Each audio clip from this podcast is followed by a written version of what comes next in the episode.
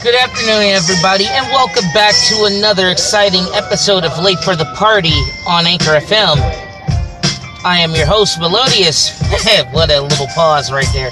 Anyway, um, this is going to be a quick fire review about Luke Cage Season 2. Man, I must say, wow, wow, wow. The second season was better than the first one.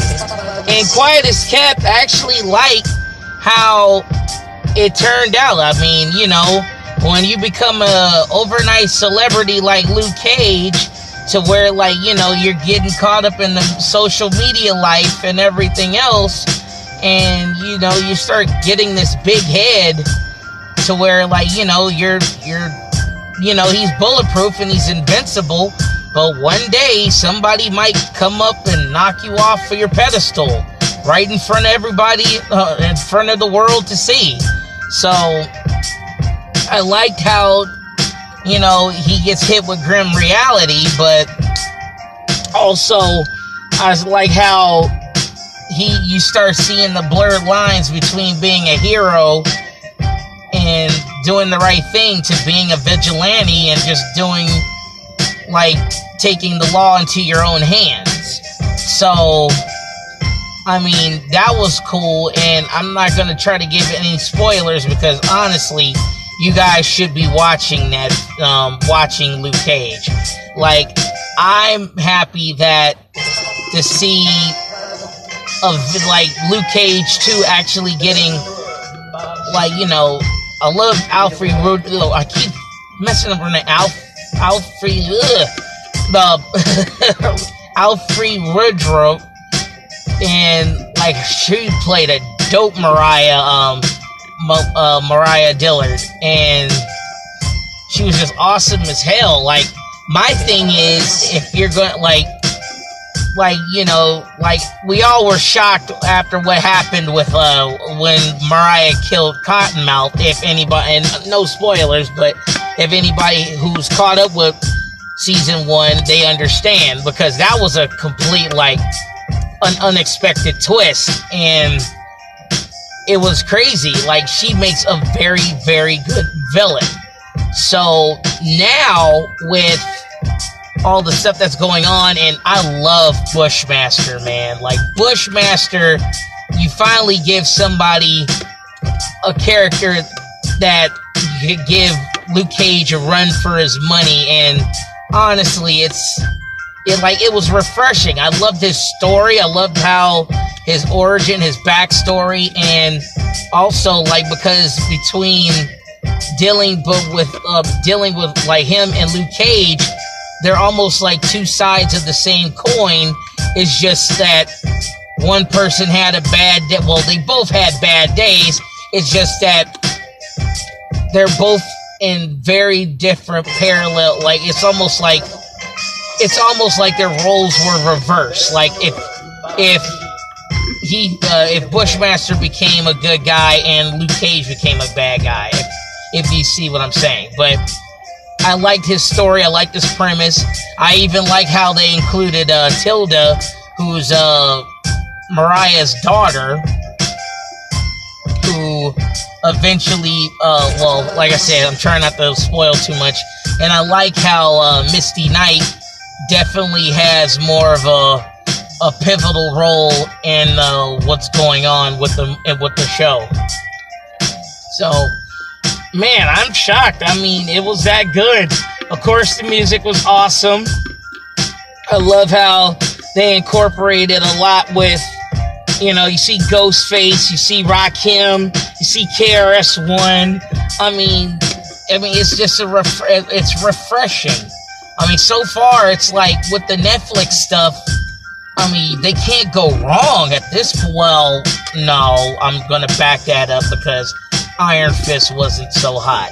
And you know what? And honestly, I didn't mind Iron Fist and oh well, I well I'll say that Iron Fist does show up in Luke Cage season two, and I like how you know their relationship is starting to get a lot more in tune due to the fact that in the comic books they were also a team called the Heroes for Hire, which you know, it might be a walking possibility if they do another Iron Fist 2. Hopefully they'll finally get some they'll get somebody who was a better writer. But if they don't, you know, skip skip Iron Fist 1 and move right on to doing a Heroes for Hire episode uh, series. Which, you know, honestly, they can they got a lot of avenues that they could take.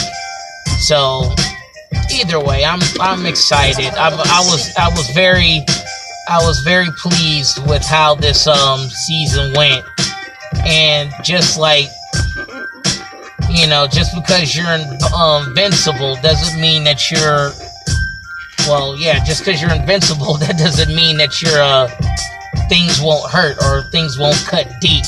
And there's a lot of stuff that uh, Luke Cage goes through in this season where you know it's it plays a serious toll. So you know, and even at the end where it's satisfying, but then you don't know exactly where it's gonna go from this point. So yeah, man, it's it's crazy, dude. Like honestly, I loved I loved how everything went for this for this season. So man, all I can say is just keep on going, man. Like whatever, whatever uh, Netflix and whatever happens with this whole Disney thing. I mean, who knows what's going to go on with that anyway? Like, is all the Netflix stuff going to go directly to the Disney uh, li- uh, streaming service, or what's going to happen? Like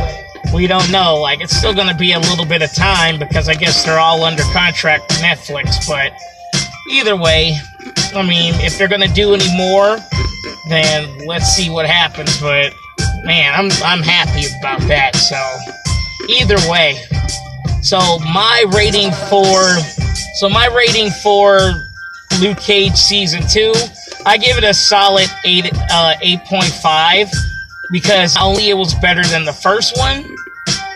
There was more action. I'm glad that they actually gave him more definition in how he's dealing with the lifestyle of being public, uh, like like a known face in his neighborhood, and a lot of people like now he's like trying to struggle with, you know, being this face of the face of Harlem that he's supposedly now he's turned out to be.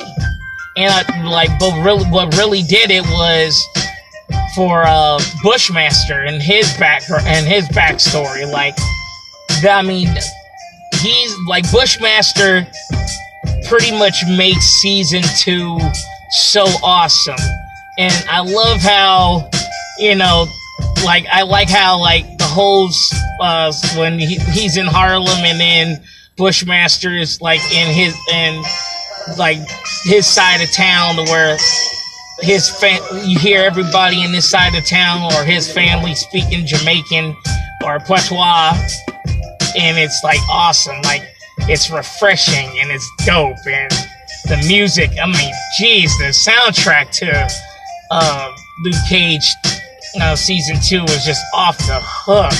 Like, you guys will not be disappointed. So, go ahead and check it out. It's on Netflix. You can watch all 13 episodes. If you haven't watched season one, I implore you to watch season two, one before watching season two so you can catch up on what's going on. I mean, honestly, and like, do you really have to watch season one? I mean, you if you want to catch up with the backstory, because also they would have to watch the Defenders. So if you just watch season two and then you want to go back to watching season one, then go ahead and do that. That makes more sense. So anyway, I know I had to hop. I got, I know I had to hop, skip, and to jump through like certain seasons just to understand what happened, and then I had to go back on it. Like, oh, so that's what I missed. But that's understandable. That's for me. Either way, this is the quick fire review on Luke Cage season two. Like I said, I give it a solid 8.5, which is a good watch, so check it out. Anyway, this is the quick fire review on Anchor FM. I am your host, Oh, well, Kickfire review on Late for the Party on Anchor FM. Anyway, I'm screwing it up. Anyway, this is your boy Melodious signing off, and as always, y'all, never ever be late for the party.